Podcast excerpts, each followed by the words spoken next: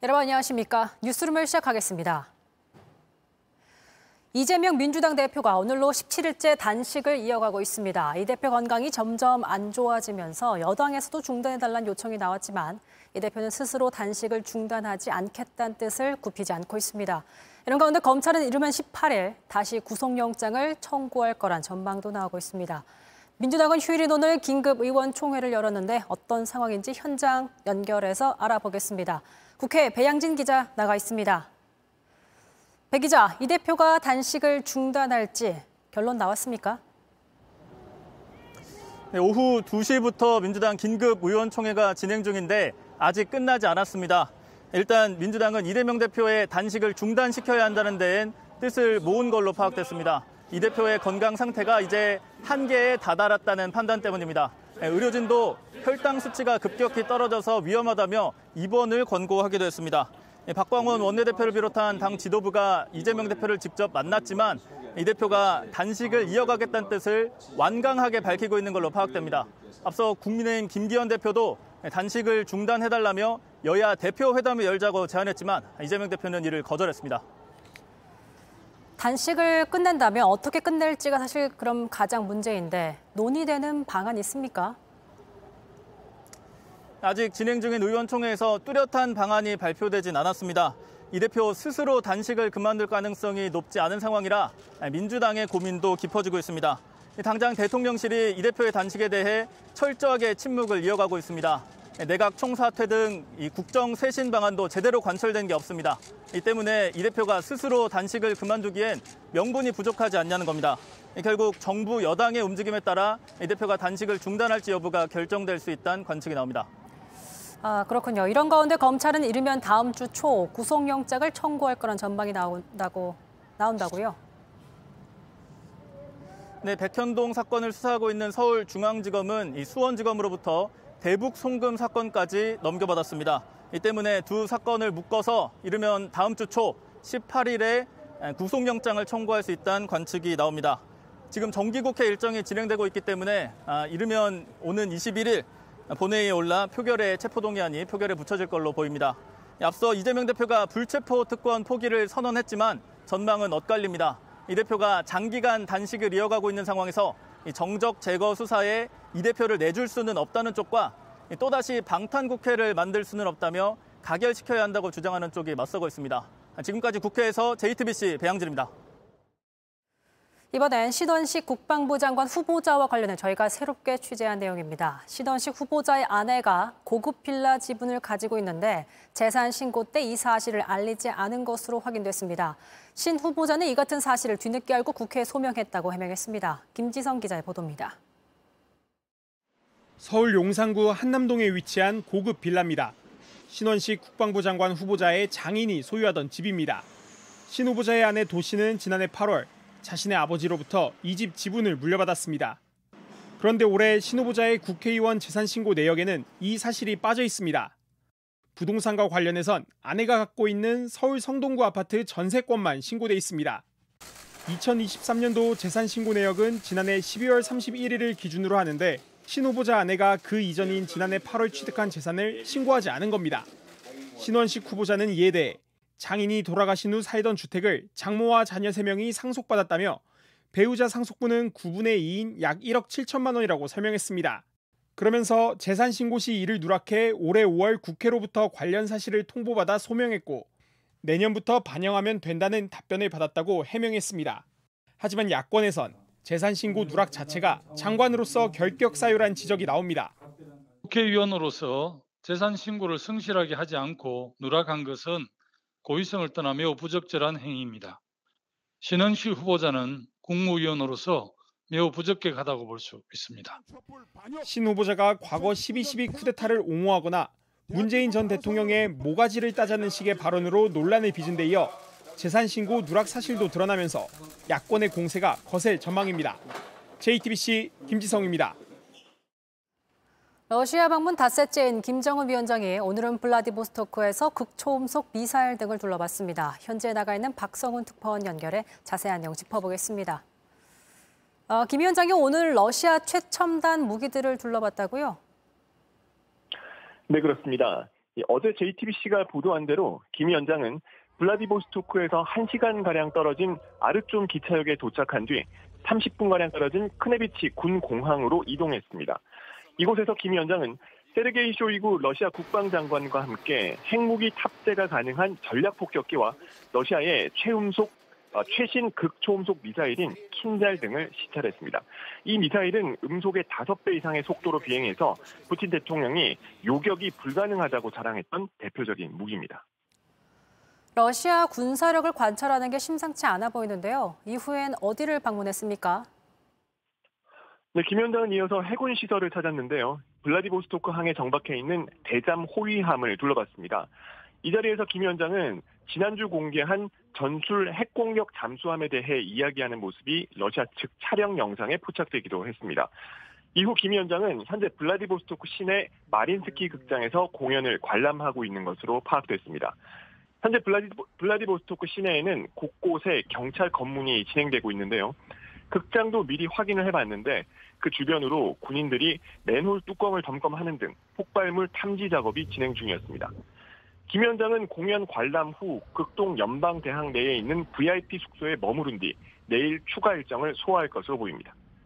지금까지 블라디보스토크에서 JTBC 박성훈입니다.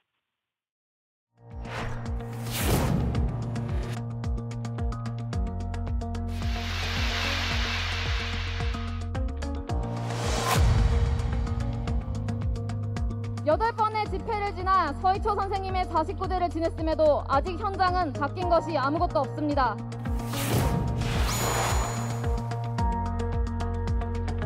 동반 창법 1호 통과 9월 국회 의결하라!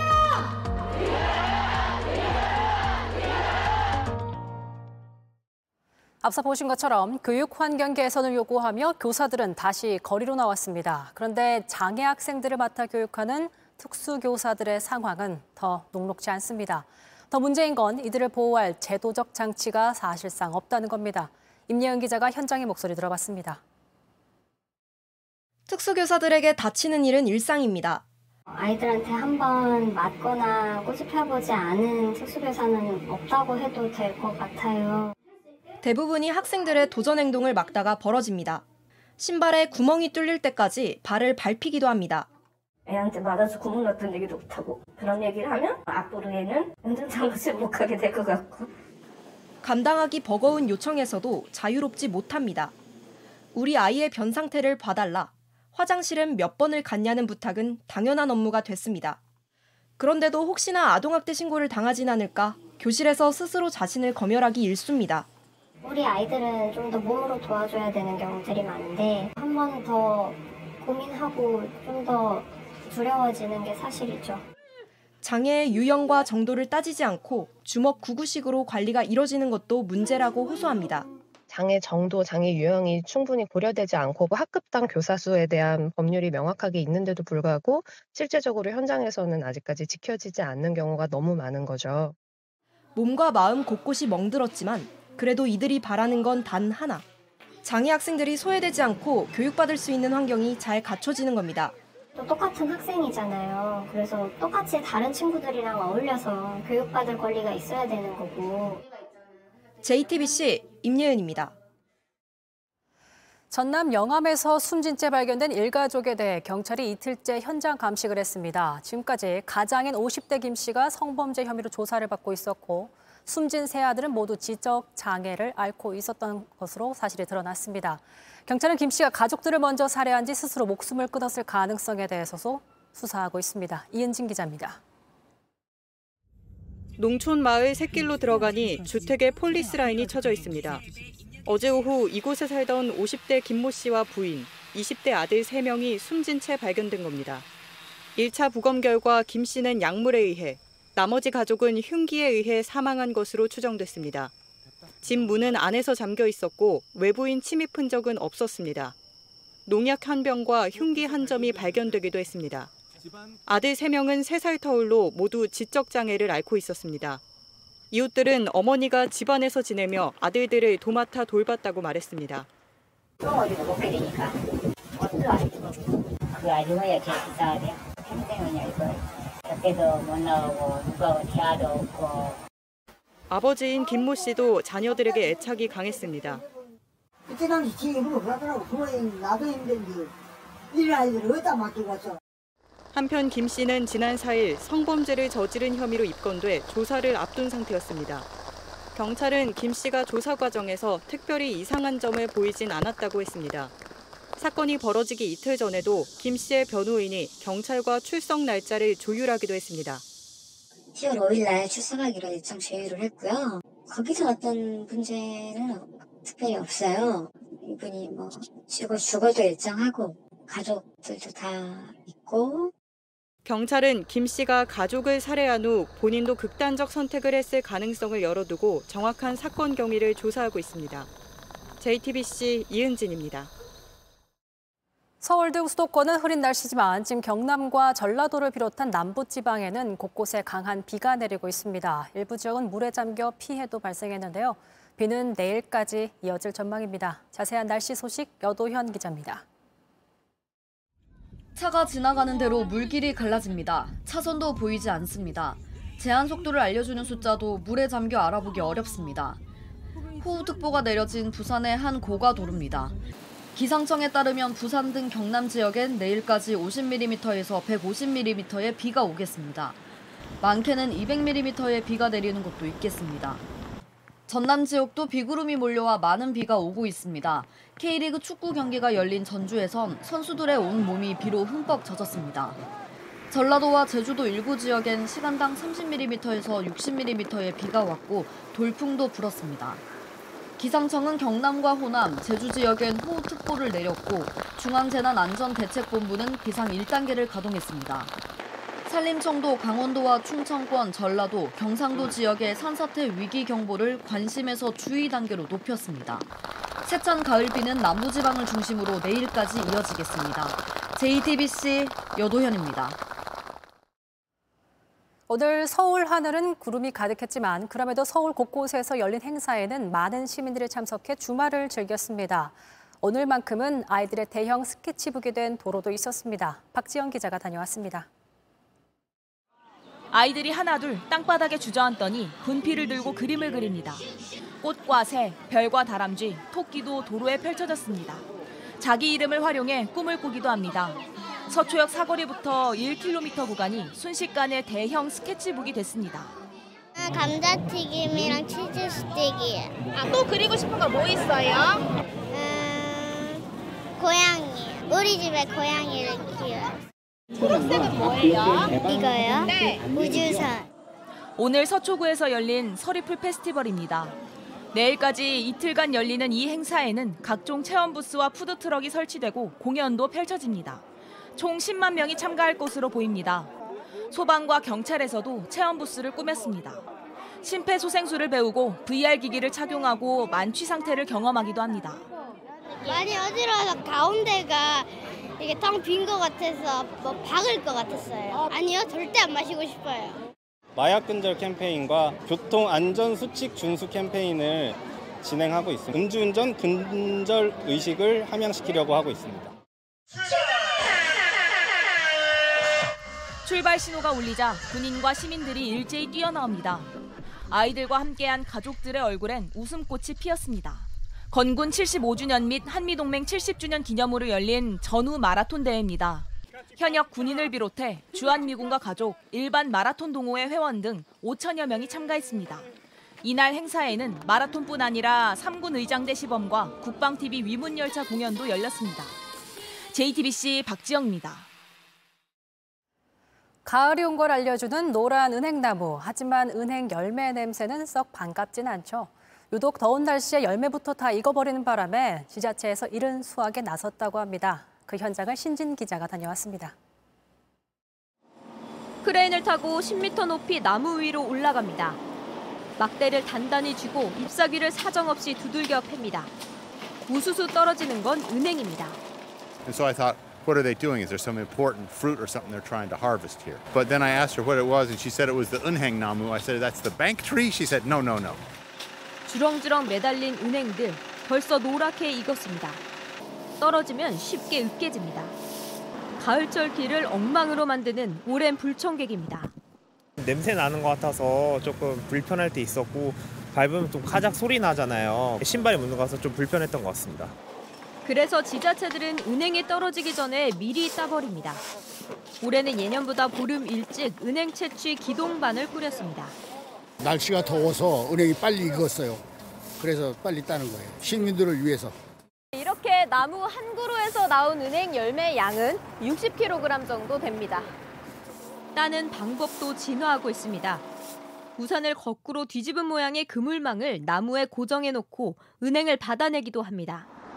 나무도 암컷, 수컷 구별이 있습니다. 은행 열매는 암나무에서만 열리는데 나무가 15년 이상 자라야 암수 구별이 됩니다. 미리 골라 심을 수가 없습니다. 서울 가로수 은행나무 4그루 중 하나가 암나무입니다. 냄새나는 열매가 골칫덩이지만 가로수로 은행나무를 심는 이유가 있습니다. 공기 정화의 능력이 뛰어나며 병해충에 강하여 가로수로서는 최적의 조건을 가지고 있는 수종입니다. 은행 열매로 불편한 일이 생길 때 120으로 신고하면 24시간 안에 전문 인력이 출동합니다. JTBC 신진입니다. 다음 소식입니다.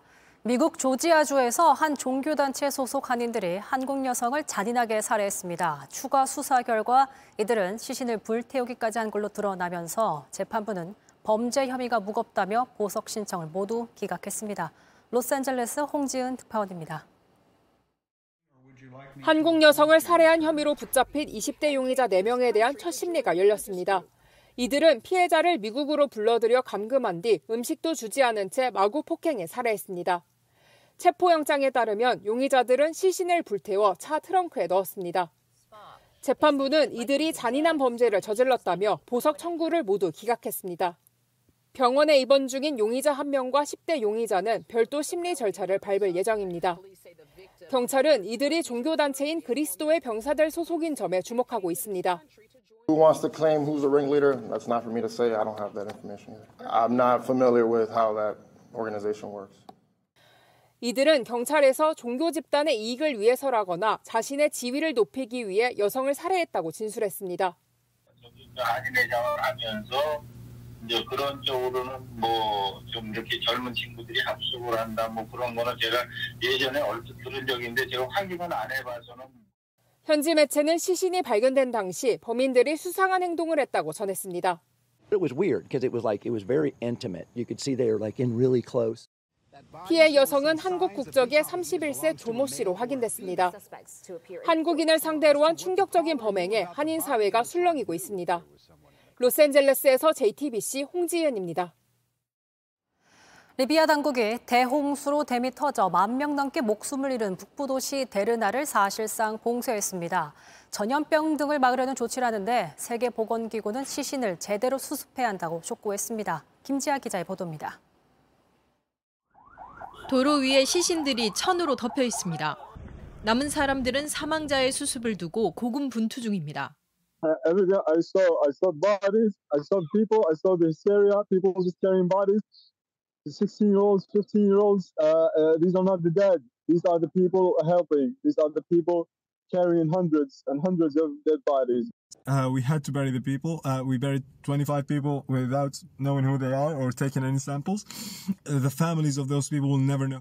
가디언 등 해외 언론은 리비아 당국이 전염병을 우려해 데르나를 사실상 봉쇄했다고 보도했습니다. 하지만 세계보건기구는 시신을 제대로 수습하지 않으면 더 큰 문제가 생길 수 있다고 경고했습니다.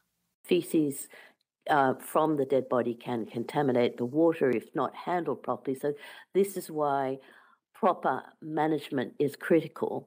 전염병이 돌 수 있다는 성급한 판단으로 신원 확인조차 거치지 않고 화장하거나 매장하는 건 문제라는 지적입니다. 국제사회에서는 이번 재난이 예고된 인재였다고 지적하고 있습니다. 로이터는 리비아의 언론이 3년 전에 이미 홍수의 위험성을 알리고 기반 시설에 투자해야 한다는 보도가 있었다고도 지적했습니다. 이번에 붕괴된 댐들은 1970년대 지어진 뒤 제대로 관리가 이루어지지 않은 걸로 드러났습니다. JTBC 김지아입니다. 이강인을 앞세워 아시안게임 3연패에 도전하는 우리 축구대표팀이 오늘 결전지인 중국으로 향했습니다. 황선홍 감독은 혼신의 힘을 다하겠다며 파부, 침주 네 글자로 각오를 발- 밝혔습니다. 온누리 기자입니다. 이강인의 합류 일정이 정해지면서 한숨 돌린 아시안게임 대표팀이 오늘 항저우로 출국했습니다. 황선홍 감독은 죽을 각오로 싸우겠다는 뜻의 사자성어를 내세워 금메달 각오를 밝혔습니다. 선수들과 함께 예, 파부 침주의 어떤 그런 심정으로 어, 정말 혼신의 힘을 다해서 우리가 원하는 목표를 반드시 달성하고 올 수 있도록 최선을 다하겠습니다. 이강인은 20일 챔피언스리그 경기를 치른 뒤 출발해 사실상 2차전 당일 현지에 도착하는 만큼 바레인과 3차전부터는 투입이 예상됐는데 서두르진 않겠다고 강조했습니다. 이강인 선수가 어느 어느 시점에 맥스가 될 것인가를 계산해서 어, 투입을 해야 될 것 같습니다. 빨리 쓰는 것보다는 월드컵 16강 브라질전에서 원더골을 터뜨렸던 백승호는 와일드카드로 대표팀에 합류해 주장을 맡았습니다. 뭐 강인이가 아직 빠져 있지만 강인이까지 온다면은 이제 한 팀으로 되게 잘 뭉쳐서 금메달 딸 수 있을 거라고 생각하고 있습니다. 아시안 게임은 일주일 뒤 개막하지만 축구 대표팀은 사흘 뒤인 오는 19일 쿠웨이트와 첫 경기를 치릅니다. 원격 근무 논란을 빚어온 클린스만 축구 대표팀 감독은 오늘 차두리 코치와 함께 K리그 전북 강원전을 찾아 국내 선수들을 점검했습니다. 내일은 서울 광주 경기를 지켜보면서 10월 평가전 구상에 들어갑니다. JTBC 온누리입니다.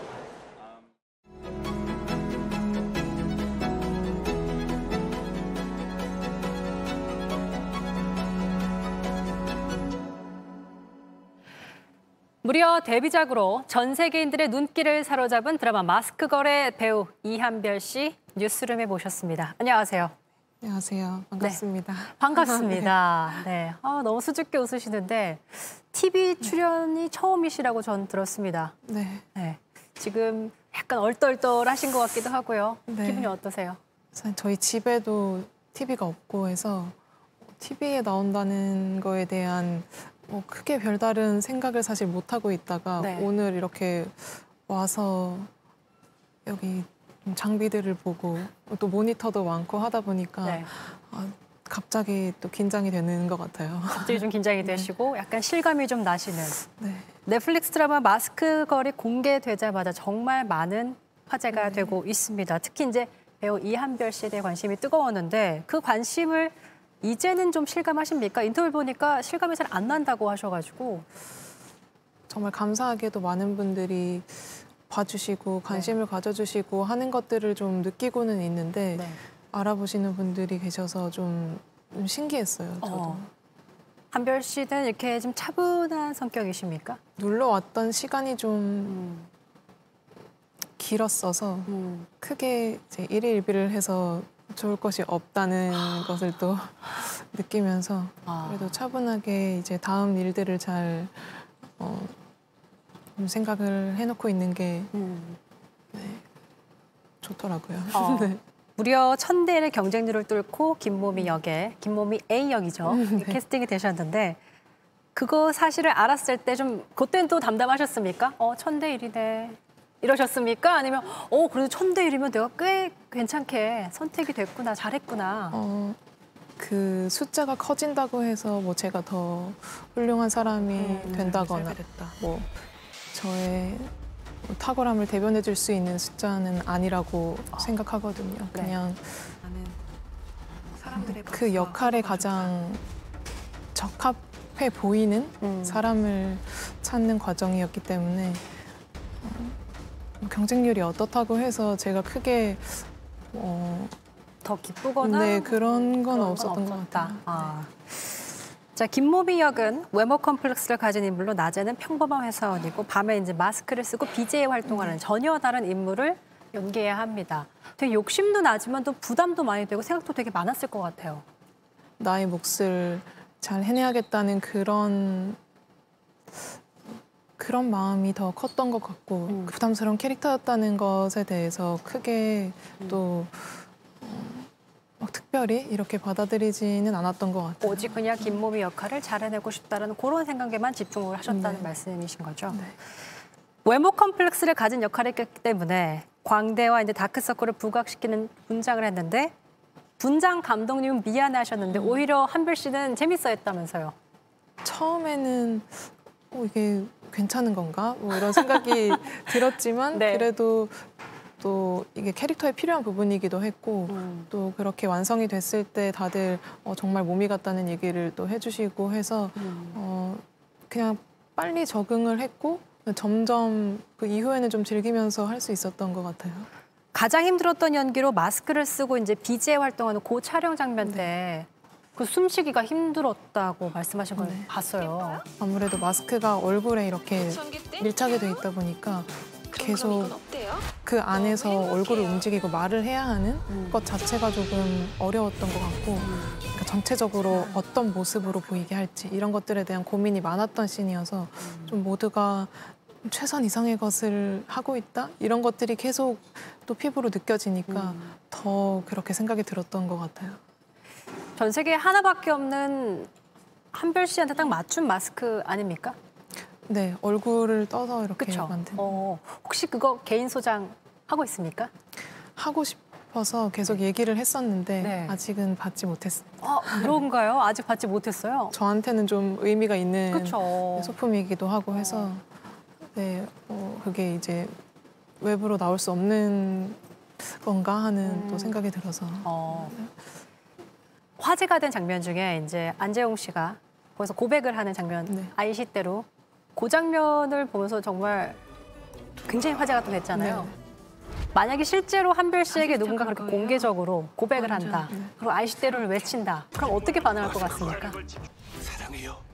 마음이 있는 사람이었는지 아닌지가 좀 중요할 것 같긴 한데. 그래도 공개 고백은 조금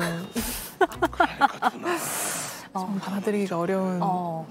어쨌든 받아주진 않는다. 네 그냥 아, 네 들어가십시오 하고 들어가 사랑 고백했는데 들어가십시오 이렇게. 아, 네 죄송합니다만 어.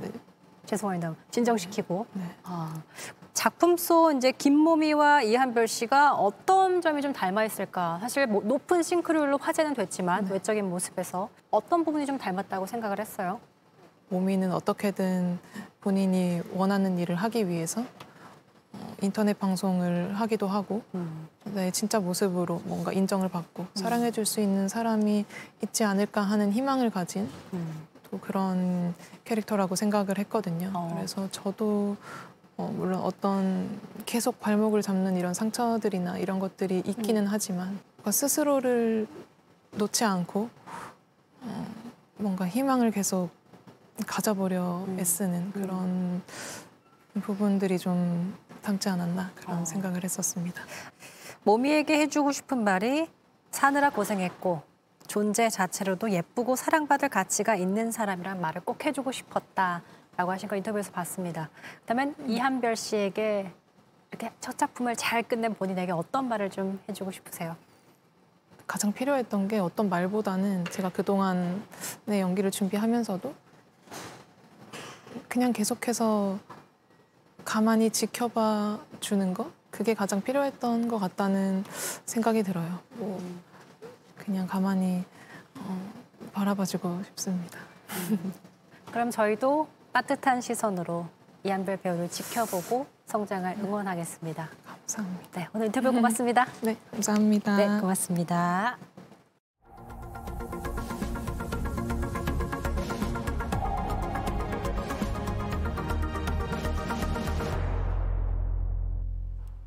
뉴스룸이 준비한 소식은 여기까지입니다. 시청해주신 여러분 고맙습니다.